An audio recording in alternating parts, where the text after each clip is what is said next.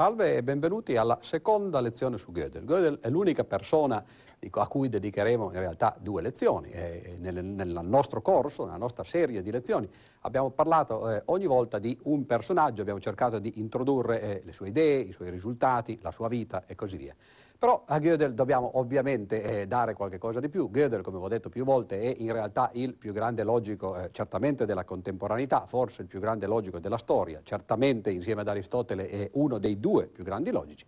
E quindi è giusto che al teorema di Gödel, eh, o meglio a quello che viene considerato il teorema di Gödel, dedichiamo un pochettino più di attenzione. Nella scorsa lezione abbiamo visto eh, la vita e le opere di Gödel in una maniera più generale. Abbiamo già accennato più di una volta, tra l'altro, a questo famoso teorema di incompletezza eh, che Gödel dimostrò nel 1931 e quest'oggi è arrivato il momento di parlare un po' più a fondo di questo teorema, cercare di spiegarlo, cercare di vedere da dove arriva e ovviamente lo faremo però in maniera il più possibile indolore, cercando di andare a vedere anzitutto alcune metafore del teorema di Gödel, cioè cercare di capire che cosa questo teorema dice veramente facendo tratti da altri campi parleremo di fisica, di letteratura, di filosofia e così via. E poi nella seconda parte della lezione andremo veramente a scavare un pochettino più a fondo e cercare di capire effettivamente quali sono i meccanismi che regolano questo teorema. Ed è per questo che abbiamo chiamato questa lezione metamorfosi di un teorema, cioè modi diversi di vedere questo teorema come si è presentato nella storia e come si può presentare nelle metafore. Cominciamo subito con la metamorfosi e eh, la, la, metafora più eh, significativa e anche più semplice di tutte, cioè quella che arriva dal mondo fisico. Abbiamo qui una rappresentazione del mondo fisico, questo triangolone che vediamo è più o meno l'universo come eh, si comporta, come si è espanso dal suo inizio che come tutti sapete si chiama Big Bang. Ebbene questo universo è cominciato ad un certo punto che è circa 15 miliardi di anni fa e noi ad un certo punto siamo arrivati nella sua storia e ciò che però possiamo vedere dell'universo è soltanto una sua piccola parte, cioè quello che viene chiamato l'orizzonte degli eventi dell'osservatore è la parte che possiamo osservare perché la luce ha già potuto percorrere la distanza che separa quei luoghi, quei, eh, quella parte dell'universo da noi.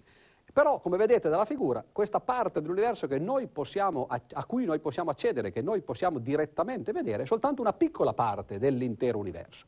Cioè c'è tutta una parte dell'universo che è in qualche modo nascosta alla nostra osservazione e che noi non possiamo ancora vedere. Ed ecco che allora una delle metafore del teorema di Gödel è per l'appunto quella che ho scritto qui sotto, che nessun osservatore, in questo caso si tratta ovviamente di osservatori fisici, nel caso di Gödel saranno osservatori matematici, però dicevo nessun osservatore può avere un'immagine completa dell'universo. Detta così non sembra una grande scoperta, però in certo qual modo è, certamente è significativa ed è tipica anche del Novecento. È un teorema, una, di, un caratteristico teorema di limitatezza o di limitazione delle possibilità umane.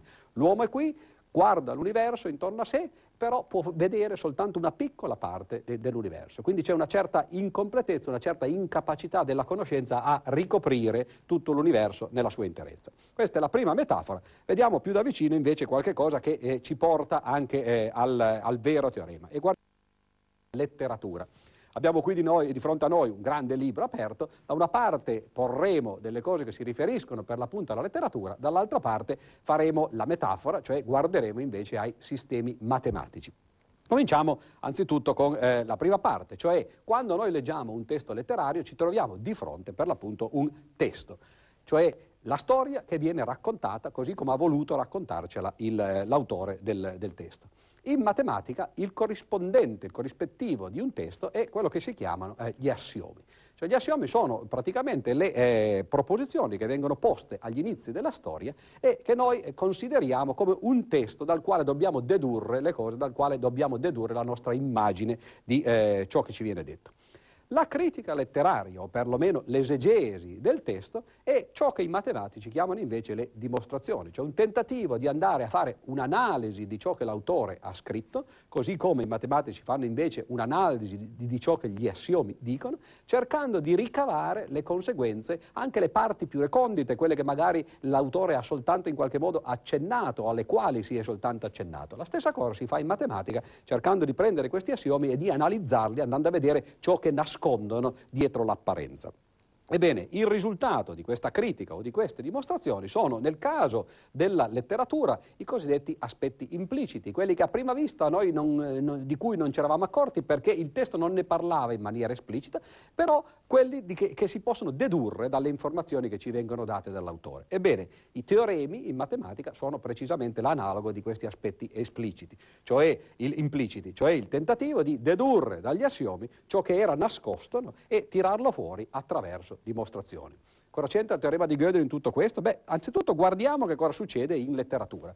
Prendiamo un testo letterario, per esempio Promessi Sposi, e vediamo che cosa succede della realtà descritta dai Promessi Sposi.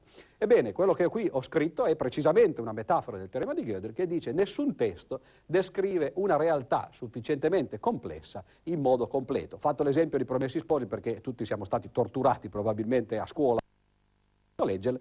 Eh, la domanda che vi potrei fare, una delle domande che vi potrei fare sui promessi sposi è, per esempio, dopo tutte le vicende, ovviamente, no, che come tutti sapete si conclusero felicemente, Renzo e Lucia si sposano, ebbero dei figli. Quanti figli ebbero Renzo e Lucia? E mi immagino che voi ci pensiate un momento, non vi viene in mente no, quanti figli ebbero, per un motivo molto preciso, perché Manzoni dice semplicemente dopo di questo, cioè dopo il primo figlio, ne ebbero chissà quant'altri e non, lascia, eh, non precisa, non lascia determinato qual è il numero, della, la consistenza, diciamo così, della famiglia Tramaglino. Ebbene, questo non è un, eh, un'eccezione, perché è vero sempre, sempre quando si ha di fronte a noi un testo che racconta una realtà che è sufficientemente complessa, non ci possono essere tutte le informazioni per esempio il colore dei vestiti che Renzo aveva in un certo momento oppure non so, la forma delle scarpe di Lucia quando scappava dai bravi no? e così via. Ci sono tantissime cose che il testo non riesce a descrivere, cioè c'è una realtà ma questa realtà è sottodeterminata in qualche modo, non si può raccontare in maniera completa. Ebbene, questa ovvietà, eh, che si potrebbe dire letteraria, da un punto di vista matematico diventa invece qualcosa di molto profondo. Così come nessun testo descrive una realtà suffic- letteraria sufficientemente complessa in maniera completa, ebbene nessun testo matematico, in questo caso un, nessun sistema aritmetico, sufficientemente complesso è completo. Ecco che però quello che da un punto di vista letterario non ci dava forse molto fastidio, da un punto di vista matematico ce ne dà molto di più. Perché ricorderete quando abbiamo parlato di Frege, abbiamo parlato di Russell, di Wittgenstein, l'idea, il sogno di poter arrivare ad un sistema che fosse per l'appunto una descrizione completa di tutta la matematica o perlomeno, ed è per questo che ho parlato qui di sistema aritmetico, perlomeno della realtà che coinvolge, che tratta dei numeri interi.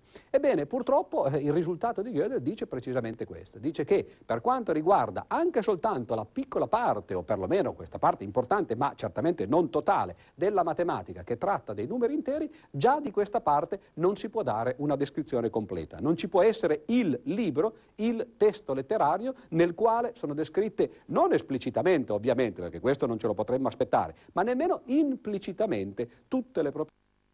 Qualunque sistema di assiomi che noi poniamo per i numeri interi sarà incompleto, non sarà una descrizione completa, ci, ci, saranno sempre delle verità aritmetiche che non sono né dimostrabili né refutabili all'interno di questo sistema. Cioè il testo, il eh, aritmetico eh, di, eh, della matematica non è un testo completo, il che significa che non ci può mai essere la fine della storia, che la matematica, se vogliamo paragonarla per l'appunto a qualche cosa di letterario, non è un libro, ma è una biblioteca che non viene mai terminata perché bisogna sempre sempre continuare ad aggiungere volumi uno dietro l'altro. Quindi qui vediamo che questa metafora, appunto, che nel caso della letteratura permetteva alla letteratura di continuare a vivere, cioè nessun libro era completo, ma eh, questo va bene, che significa possiamo continuare a leggere altri romanzi. Nel caso della matematica va un po' meno bene, comunque questa è effettivamente la realtà. E questa era la, la, seconda nostra metafora, prima la fisica, il fatto che gli osservatori non possono ricoprire col loro sguardo, non naturalmente soltanto lo sguardo fisico, ma anche lo sguardo attraverso i telescopi e così via, l'intero universo. La seconda metafora, letteraria, nessun testo ci raccont- matematico ci può raccontare l'intera storia della matematica, ci sarà bisogno non soltanto di tanti testi, ma addirittura di infiniti testi, nessun numero finito di testi è sufficiente a dirla tutta, per così dire. Bene, passiamo a un'altra metafora che è ancora più vicina proprio alla dimostrazione del teorema di Gödel ed è una metafora che ci viene invece, invece dalla filosofia. Questo signore, lo riconoscerete tutti, è ovviamente Kant. Ebbene, Kant eh, scrisse un'opera molto importante verso la fine del Settecento e quest'opera, come tutti almeno sapete eh, da, dal titolo, si chiama La critica della ragion pura. Ebbene, la critica ovviamente della ragion pura è un monumento della filosofia contemporanea, è il tentativo di eh, mettere insieme da una parte il razionalismo di Cartesio, di Spinoza e dall'altra parte invece l'empiricismo, l'empirismo inglese di Hume, Locke e così via. Cioè è un tentativo di sintesi no? ed è per questo che Kant effettivamente è considerato forse il più importante filosofo eh, del Settecento, ma anche forse il più importante filosofo dell'era moderna. Ebbene, tra le tante cose che si trovano nella critica della ragion pura, eh, si può guardare, e questo è quello che vogliamo fare noi adesso in questi brevi istanti, si può guardare a qual è l'impianto, qual è l'idea essenziale della critica della ragion pura. Ebbene, l'idea l'ho espressa in questo modo, l'idea di Kant è che se la ragione vuole essere consistente non può essere completa. Cerchiamo di capire meglio che cosa significa questo. Beh, Kant aveva quest'idea per l'appunto che noi ci troviamo di fronte quando parliamo eh, con noi stessi o con altri, quando pensiamo alle nostre idee, ci troviamo di fronte per l'appunto al problema dell'estensione, delle potenzialità della ragione.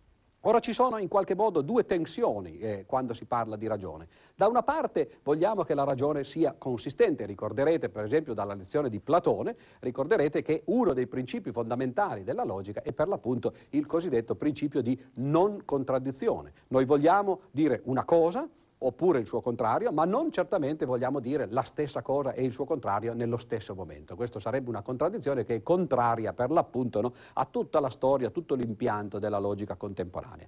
E la mancanza di contraddizioni è proprio ciò che si chiama consistenza. Quindi questo sembrerebbe essere una delle richieste fondamentali che noi poniamo alla ragione. Vogliamo che la ragione sia consistente. Ebbene, l'altra richiesta invece che ci piacerebbe che la ragione avesse, no, eh, l'altra proprietà che ci piacerebbe che la ragione avesse, sarebbe sarebbe la completezza, cioè riuscire con la sola ragione ad arrivare a capire praticamente tutto ciò che si può capire, cioè ogni verità dovrebbe essere accessibile alla ragione. Questa eh, completezza per l'appunto è l'altra faccia della medaglia, quindi da una parte la consistenza, la mancanza di contraddizioni, dall'altra parte la completezza, la possibilità di capire, di arrivare a capire ogni verità. Ebbene, l'essenza della critica della ragione pura è proprio questa, che se la ragione vuole essere consistente non può essere completa. Cioè queste due eh, caratteristiche, queste due richieste non vanno d'accordo perché se una, se noi vogliamo avere la completezza non possiamo avere la consistenza e viceversa. Questa di nuovo no, è una limitazione della ragione umana, non si può avere tutto ciò che ci piacerebbe avere, soltanto una di queste due eh, possibilità. Vediamo più da vicino come Kant ha cercato di dimostrare questa, eh, questa sua eh, questo suo assunto. Ovviamente non possiamo fare in un minuto eh, la, eh, la critica della ragione pura, ma l'idea fondamentale è questa. Kant dice quando la ragione si spinge ai suoi limiti considera delle idee che lui chiama per l'appunto trascendentali. Sono ciò che si trova quando si, ci si spinge agli estremi limiti della ragione. Le tipiche idee trascendentali sono il concetto di Dio, il concetto di anima, il concetto di mondo no? e così via.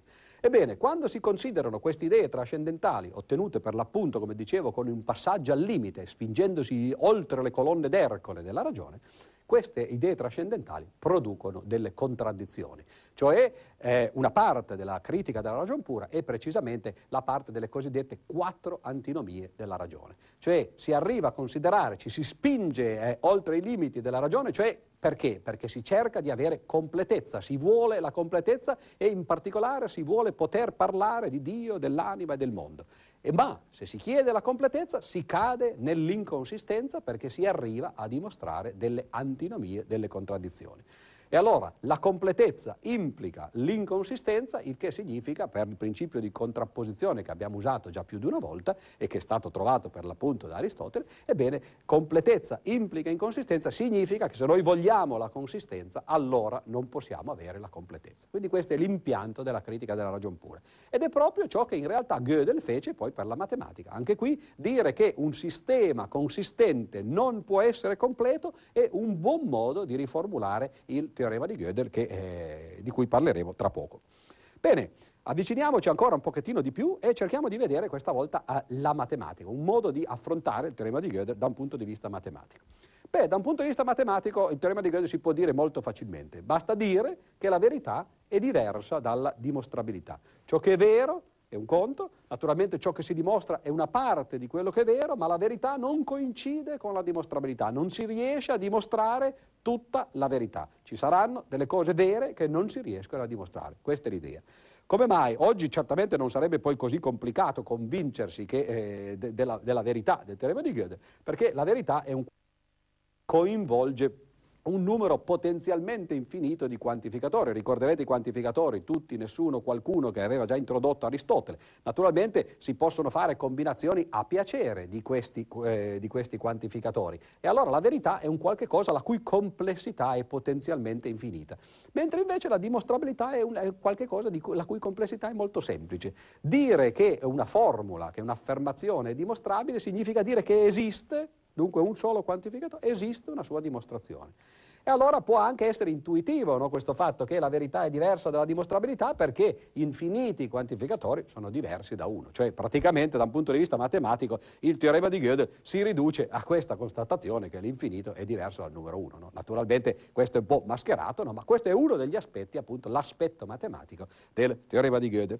Vediamo più da vicino ancora una riformulazione matematica, in particolare aritmetica, perché come ho già detto prima il teorema di Gödel riguarda in particolare il eh, romanzo dell'aritmetica no? e quindi è, è, bene guardare queste cose più da vicino.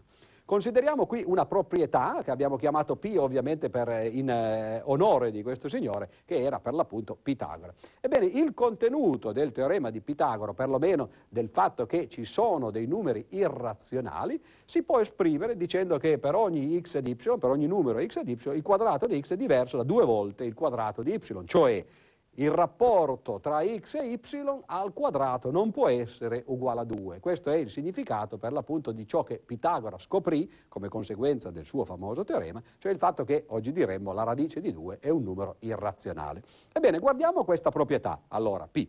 Questa proprietà è vera o falsa? Beh, ho appena detto naturalmente che questa proprietà è vera se noi supponiamo che i numeri x ed y siano dei numeri interi. Non c'è nessuna coppia di numeri interi il cui rapporto al quadrato sia uguale a 2. Quindi abbiamo qui una proprietà che è vera nel caso dei numeri interi perché la radice di 2 non è un numero razionale. Però, se invece di numeri interi noi considerassimo dei numeri, raz- dei numeri reali, beh, la radice di 2 ovviamente è un numero sarebbero dei numeri x ed y che hanno questa proprietà. No? E allora questo significa che abbiamo qui una proprietà che è vera in un caso, quando noi interpretiamo queste variabili come se fossero dei numeri interi, ed è falsa in un altro caso, quando invece interpretiamo le variabili come se fossero dei numeri reali. Ora, com'è possibile che una proprietà sia vera e falsa? Beh, eh, ovviamente stiamo parlando di ambienti diversi, però da questo fatto che una stessa proprietà è vera in un caso e falsa nell'altro, possiamo eh, ricavare la seguente eh, conseguenza. Questa proprietà P, che appunto dice praticamente, esprime il fatto che la radice di 2 non è razionale, questa proprietà non è né dimostrabile né refutabile in un qualunque sistema i cui assiomi siano veri sia per i numeri interi che per i numeri reali. Come mai questo? Beh, supponiamo di metterci per l'appunto in un sistema di assiomi in cui eh, gli assiomi siano veri in entrambi i casi, cioè sia che parlino dei numeri reali sia che parlino dei numeri interi. Per esempio, una proprietà che vale in tutti e due i casi è che se noi prendiamo x e aggiungiamo a x 0, otteniamo ancora x, x più 0 uguale ad x. Questo è vero sia che x sia un numero intero, sia che x sia un numero reale. No? E possiamo mettere una lista anche infinita di proprietà di questo genere, che sono vere sia per i numeri interi che per i numeri reali.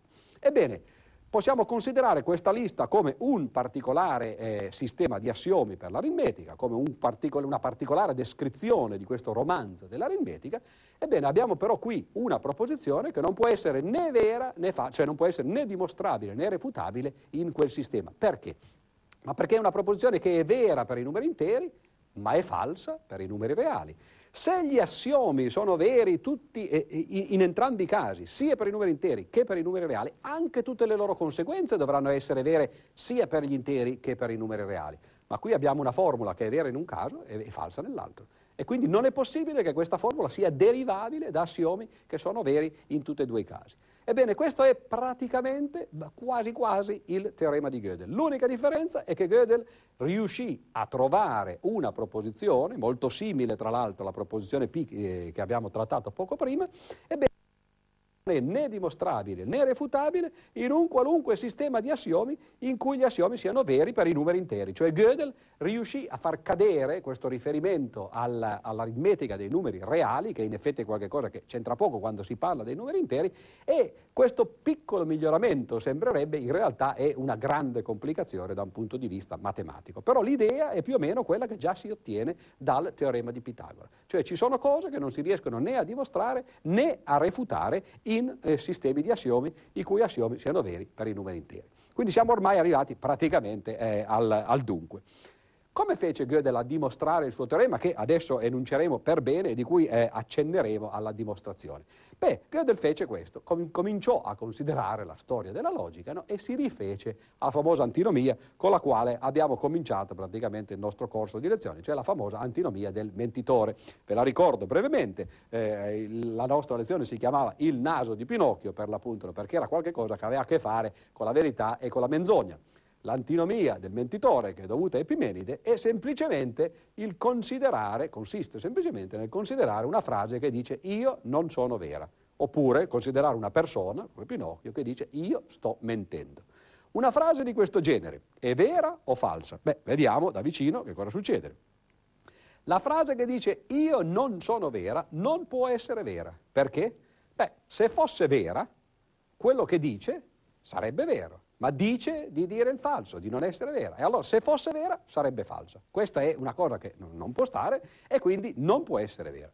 Cosa succede nel caso contrario? Beh, vediamo. Non può nemmeno essere falsa, perché se fosse falsa la frase che dice io non sono vera, sarebbe vero il contrario di quello che dice. Ma dice di non essere vera, il suo contrario è essere vera e dunque se fosse falsa sarebbe vera. Sono sicuro che naturalmente la vostra testa sta girando come succede sempre ogni volta, anche a me tra l'altro, quando parlo di, questi, eh, di queste antinomie, di questi paradossi, però se provate a farlo ovviamente su un foglio di carta eh, o, o nel, nell'ambito della vostra mente, vi accorgerete presto che effettivamente il dire io non sono vera è qualcosa che non sta né in cielo né in terra perché no, è una, una frase che non può essere né vera né falsa.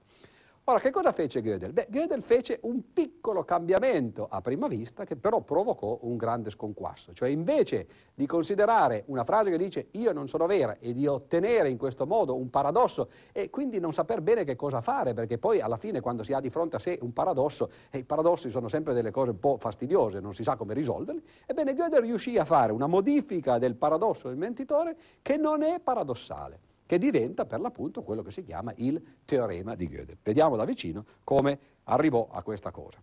Il cosiddetto primo teorema di incompletezza, perché vedremo presto che ce n'è un secondo che deriva da esso, ebbene questo primo teorema di incompletezza di Gödel, invece di considerare la frase che dice io non sono vera, considera la frase che dice io non sono dimostrabile, cioè fa questo passaggio appunto dalla verità alla dimostrabilità. Primo problema, io non sono vera è una frase, punto e basta, perché o si è vero o non si è veri. Mentre invece dire io non sono dimostrabile, semplicemente, non ha nessun senso, perché essere dimostrabili non è qualcosa di assoluto come la verità, ma è qualcosa di relativo al sistema di assiomi in cui ci si pone. Si può non essere dimostrabile in un certo sistema, ma poi magari si può diventare dimostrabile in un altro sistema. Per esempio, un modo molto semplice per far sì che una certa formula sia dimostrabile consiste nel prenderla come assioma. Certo che se prendiamo una formula come assioma, poi quella diventa dimostrabile perché l'abbiamo già presa agli inizi. No? Quindi non si può dire, così come si diceva io non sono vera, non si può dire io non sono dimostrabile, bensì bisogna dire non sono dimostrabile in un certo sistema che abbiamo chiamato qui F per indicare appunto che è un sistema formale. Allora, per ciascun sistema formale ci sarà in realtà una frase di Gödel e su quella dovremo ragionare. Quindi, in altre parole, mentre il paradosso del mentitore lavorava in assoluto, valeva in assoluto, qui ci si riferisce ad un particolare sistema formale che abbiamo fissato per il momento. Okay? Fissato questo sistema formale, diciamo, consideriamo la frase che dice io non sono dimostrabile in quel sistema formale lì. E vediamo che cosa succede, vediamo se otteniamo un paradosso analogo a quello del mentitore. Cominciamo subito con la prima parte. La prima parte è effettivamente la stessa storia del paradosso del mentitore. No? Vediamo questa frase che dice io non sono dimostrabile. Può essere dimostrabile? Beh, anzitutto dipende, perché dipende molto da, qua, da come è fatto il sistema formale di cui stiamo parlando. Ma supponiamo che il nostro sistema formale sia un sistema che eh, si chiama per l'appunto in logica corretto, cioè un sistema che dimostra soltanto delle verità. Ebbene, se il sistema dimostra soltanto verità, delle verità, e se la frase che dice di se stessa io non sono dimostrabile fosse dimostrabile, eh, allora però avremmo di fronte a noi una frase che è dimostrabile, che dice di non esserlo, dunque sarebbe falsa, e però questo non è possibile perché il sistema è corretto, dimostra solo verità. Okay? Quindi questo è lo stesso procedimento del paradosso del venditore, sembreremmo eh, avviati verso la stessa via e dunque avviati verso i problemi. Però attenzione, perché nel caso del, del, della frase di Goethe le cose cambiano. Abbiamo già ottenuto questo primo passo, che la frase che dice io non sono dimostrabile in un certo sistema, se il sistema corretto effettivamente non è dimostrabile. E allora questo che cosa significa? Beh, significa semplicemente che questa frase è vera, perché dice di non essere dimostrabile, non è dimostrabile, dunque è vera. Ebbene, ma allora se è vera, la sua negazione è falsa, ovviamente ma stiamo parlando di un sistema corretto. In un sistema corretto non è possibile dimostrare delle falsità. Dunque la negazione della frase di Gödel non può essere dimostrabile. Lei, la frase stessa, non può essere dimostrabile perché il sistema è corretto. Dunque è vera. Dunque la sua negazione neppure può essere dimostrabile se il sistema è corretto. E allora siamo arrivati di fronte ad una frase che non è dimostrabile, la sua negazione non è dimostrabile dunque la frase di partenza non è nemmeno refutabile, siamo arrivati di fronte ad una frase che il sistema non può decidere. Abbiamo una frase che è vera, noi sappiamo che questa frase è vera, ma il sistema non può sapere se questa frase è vera oppure no.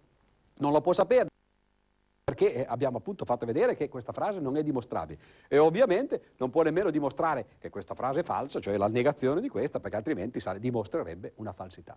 Quindi con un piccolo cambiamento, piccolo eh, per modo di dire ovviamente, eh, beh, effettivamente Gödel riuscì a dimostrare che eh, c'è una frase che parla di se stessa, dice di non essere dimostrabile, è vera e non è dimostrabile. E dunque, e non essendo dimostrabile, ma essendo vera, nemmeno la sua negazione è dimostrabile.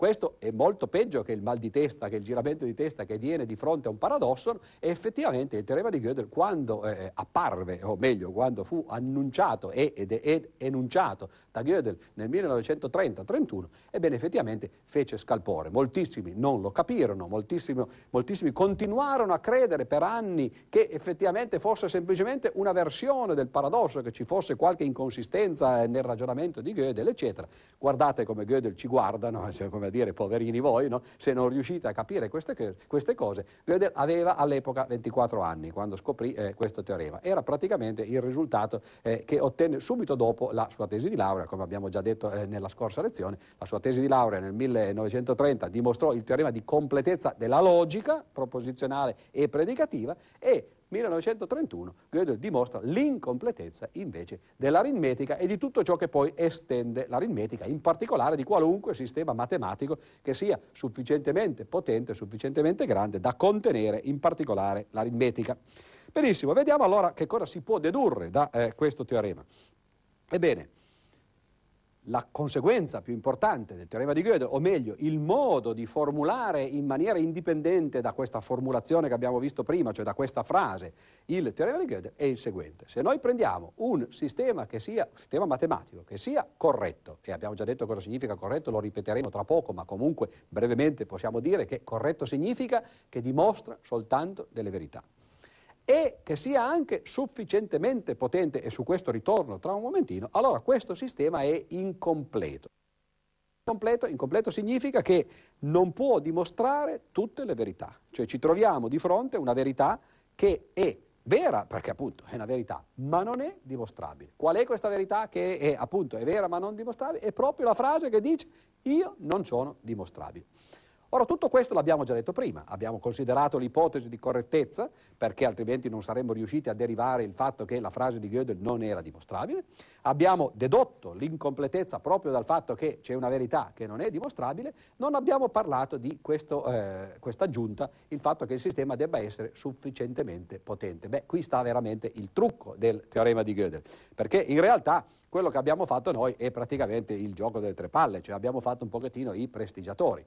Ora però, eh, mentre nel caso del paradosso di Epimeride non c'era nessun trucco, cioè avevamo considerato la frase che dice io non sono vera, oppure io sono falsa, e poi avevamo visto quali erano le conseguenze di questa frase, nel caso del teorema di Gödel abbiamo considerato una frase che dice io non sono dimostrabile in un certo sistema formale, e beh, però questa è una frase del linguaggio naturale. Nel caso del paradosso del, del mentitore, per l'appunto, stavamo lavorando nel, nel, linguaggio naturale, ma nel caso del teorema di Gödel stavamo lavorando in un sistema formale per la matematica.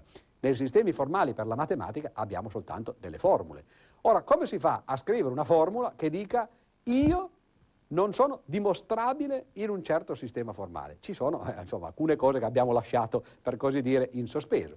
Il primo problema è per l'appunto questo fatto, cioè che si possa parlare all'interno di un sistema formale di dimostrabilità. In genere i sistemi formali, soprattutto quelli per i numeri, parlano di proprietà dei numeri, somme, prodotti, uguaglianze e così via. Mentre invece qui abbiamo cercato di parlare di cose che erano a livello metamatematico, cioè non di cose che stanno dentro il sistema, ma di cose che stanno fuori e che noi guardiamo dall'alto, in particolare la dimostrabilità. Come è possibile questo? Beh, qui sta proprio il trucco della dimostrazione di Gödel, si tratta di far diventare in maniera molto pitagorica tutto numero, cioè di associare a ogni parte del linguaggio un numero in modo tale che poi alla fine tutto ciò che noi diciamo nel linguaggio si trasformi in numeri e dunque si possa parlare non delle frasi del linguaggio, bensì dei numeri che le rappresentano.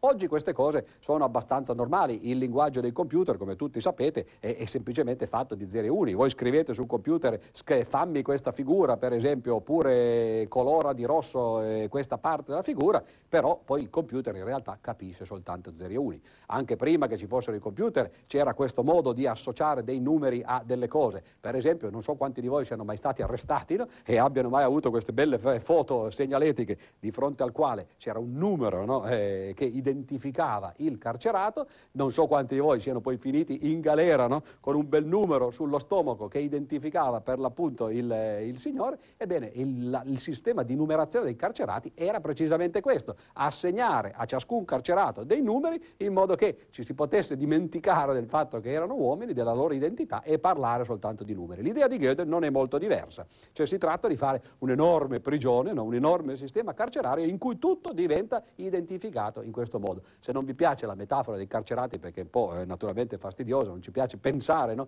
che noi potremmo essere o siamo stati carcerati, ebbene pensate per esempio alla vostra automobile. Anche quella eh, in realtà la si identifica con una targa che è semplicemente un numero oppure anche un sistema con, con delle lettere. Quindi in realtà questo sistema di associare numeri a cose o a persone è un qualche cosa che si fa indipendentemente dal teorema di Gödel. Però Gödel lo sfruttò a fondo no? e allora questa sufficiente potenza vuol dire proprio questo, che il sistema che stiamo considerando è qualche cosa che ci permette di parlare dei numeri e dunque ci permette di fare ragionamenti sul linguaggio, però tramutati, travestiti da numeri. Questa è la prima cosa. La seconda cosa, il secondo aspetto di questa potenza sufficiente è il fatto che la frase di Gödel non dice soltanto non dimostrabile in F, ma dice io non sono dimostrabile in F. Questa è una cosa un po' più complicata, cioè la possibilità di una formula di essere autoreferenziale, cioè di parlare di se stessa. Questo è qualcosa che veramente è nuovo perché eh, in realtà nel linguaggio naturale si dice io, ma, ci, ma, si, ma si, parla di noi stessi, no? mentre invece nel linguaggio formale sembrava una cosa difficilissima riuscire a fare queste autoreferenze, queste circolarità. E il trucco del teorema di Goethe, il trucco tecnico, è proprio questo. E non vi posso spiegare qui, ma naturalmente vedrete sui testi che sono consigliati per queste lezioni come Gödel arrivò a fare effettivamente questa eh, autoreferenza. Ed ecco che allora un sistema in cui è possibile fare autoreferenze, in cui è possibile parlare di dimostrabilità, permette di esprimere la frase che dice io non sono dimostrabile in questo sistema, dunque se il sistema è corretto, quella frase è vera e non è dimostrabile, il sistema è incompleto. Questa è l'idea del teorema di Gödel.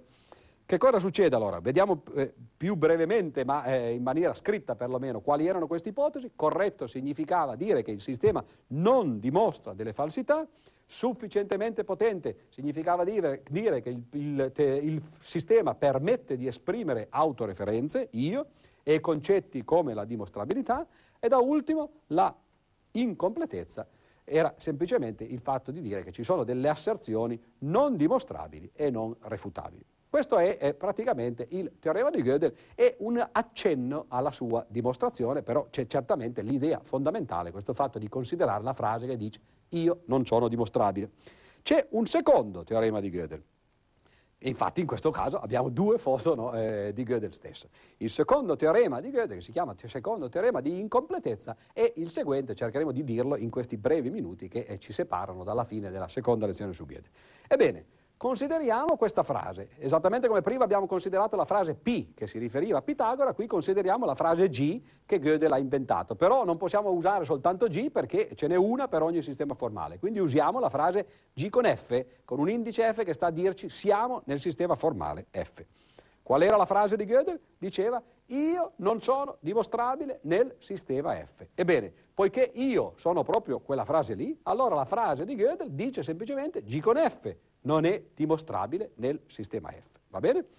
Qual era il contenuto del teorema di Gödel? Beh, il primo teorema di Gödel diceva se il sistema è corretto, la frase G con F non è dimostrabile in F.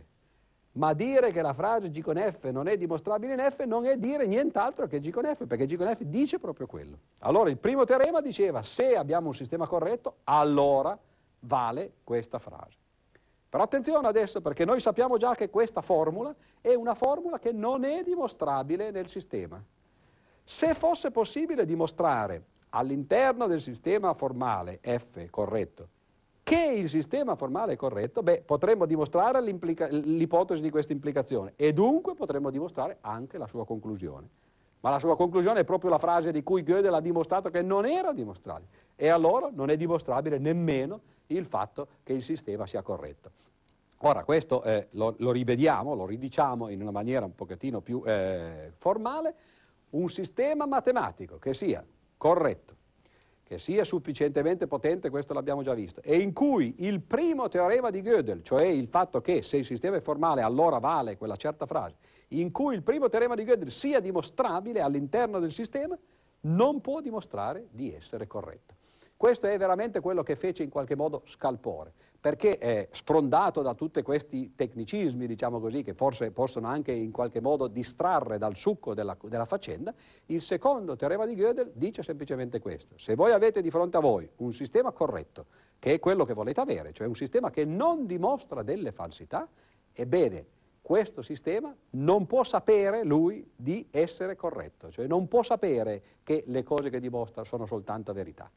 Oppure, se volete, avete di fronte a voi una persona, no? che è l'analogo del sistema formale, questa persona eh, non è, non è fuori di testa, no? non è, non è eh, una, una, persona pazza, ebbene, cioè in altre parole ha la consistenza, diciamo così, eh, dentro la sua testa, però non può sapere di essere consistente. Il secondo teorema di Gödel dice semplicemente le uniche persone che dicono guarda che io non sono matto sono quelle che sono effettivamente matte. No? E in, effetti tutte le scene che voi avete visto eh, nei film, eh, spero soltanto nei film, non quando si porta in manicomio qualcuno, no, in camicia di forza, in genere quello che, viene, che, viene, detto da questo qualcuno è proprio la famosa frase io non sono matto. Le frasi del tipo io non sono matto le possono dire soltanto i matti. Le, le, le, le affermazioni del tipo io sono corretto, cioè non dimostro delle falsità, le possono dire soltanto i sistemi che non lo sono corretti, perché i sistemi che sono corretti non possono avere questa capacità. E questa è una grossa limitazione, perché significa che non ci può essere questa specie di autoriflessione che i sistemi matematici possono fare. Cosa è successo dopo Gödel? Beh, questo in parte lo vedremo eh, nelle successive lezioni, però quello che effettivamente si fece fu di togliere questo riferimento alla correttezza che in qualche modo lega il sistema col mondo esterno, dice che le cose che si dimostrano, le frasi che si dimostrano dentro il sistema sono vere, ma vero è qualcosa che si riferisce al mondo. Beh, si sostituì questa ipotesi di correttezza con la sola consistenza.